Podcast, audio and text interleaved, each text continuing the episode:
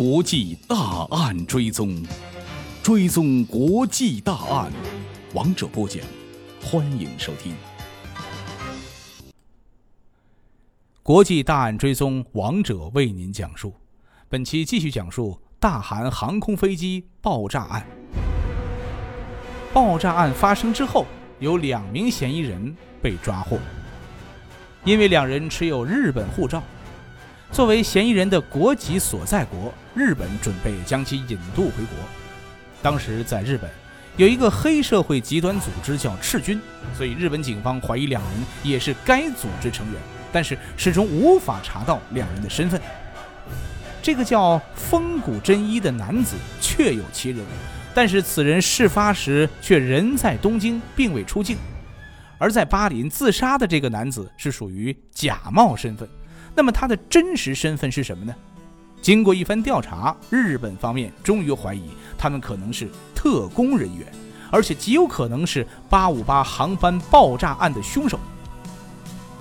警方做出这样的判断，来自于以下的线索，包括他们自杀使用的香烟，他们身上还有的另外两张29号罗马直飞巴林的机票，以及他们确实乘坐了858航班，并且在阿布扎比下了飞机。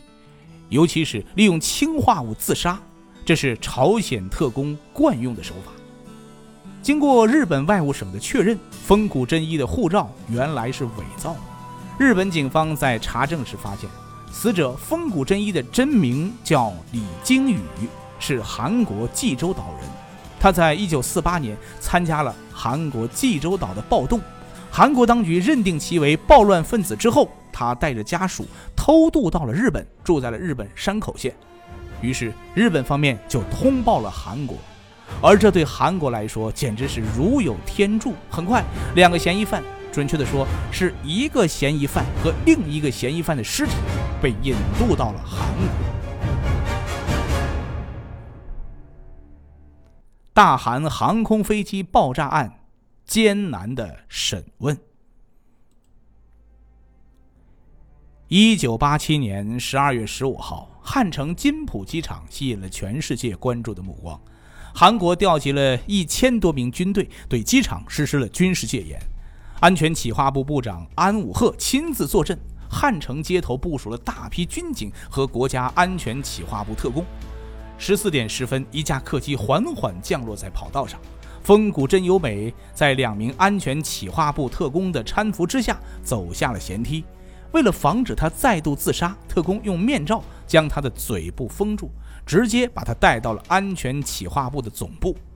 在位于汉城郊外的南山地下审讯室里，韩国有关机构对风谷真由美进行了长时间的审讯。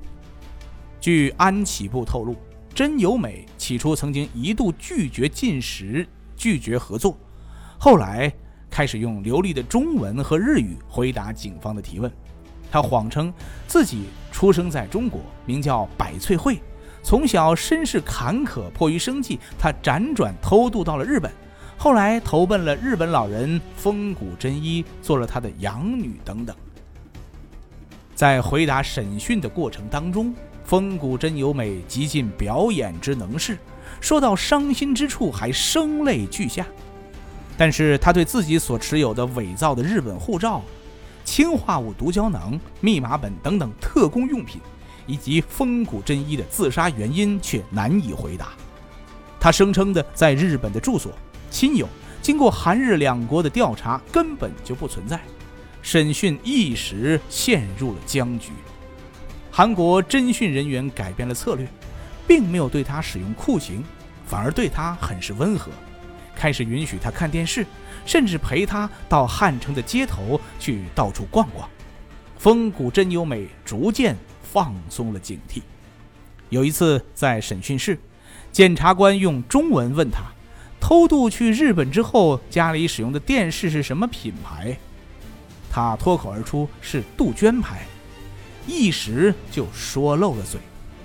因为杜鹃是朝鲜唯一生产的电视品牌。说露馅儿，风谷真由美只得供认了。他的真名叫金贤基，已经自杀的同伴的真名叫金圣一。他承认自己是朝鲜武装工作人员，而他炸毁八五八次航班也是受朝鲜所派。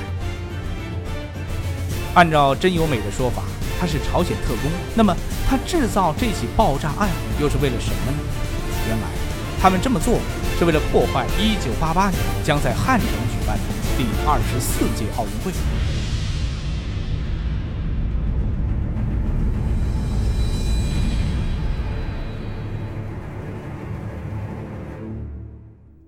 一九八一年，为了改善自身国际形象，韩国汉城经过积极争取，击败了日本名古屋、澳大利亚墨尔本和希腊雅典，成功获得了第二十四届夏季奥运会的主办权。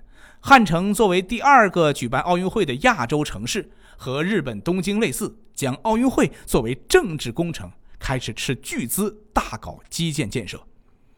因为认识到举办奥运会是促进国家经济发展的重要机会。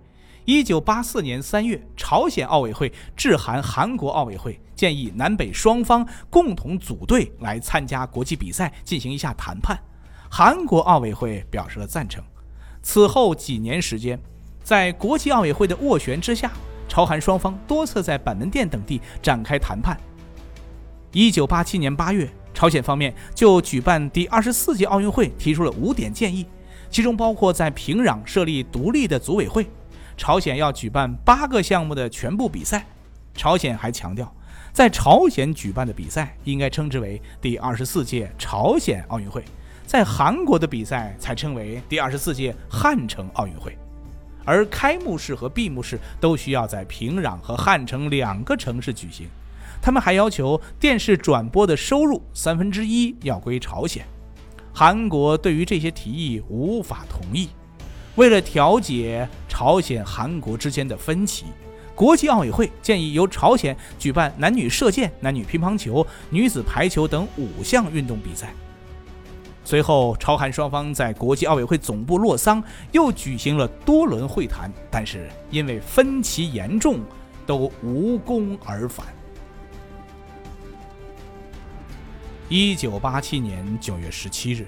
国际奥委会向各会员国发出了参加汉城奥运会的邀请函，信中写明在韩国汉城举办第二十四届奥运会。韩国随即又重申了将会单独举办奥运会的立场。朝鲜对此表示十分遗憾。而当时在朝鲜主持情报工作的金正日决定要炸毁韩国大韩航空的班机，来破坏。奥运会的举办，而朝鲜情报部门经过千挑万选，就选中了这位真由美和另外一位五十九岁的特工金圣一来完成这个任务。当然，真由美并不是他的真名，他的真名叫金贤基。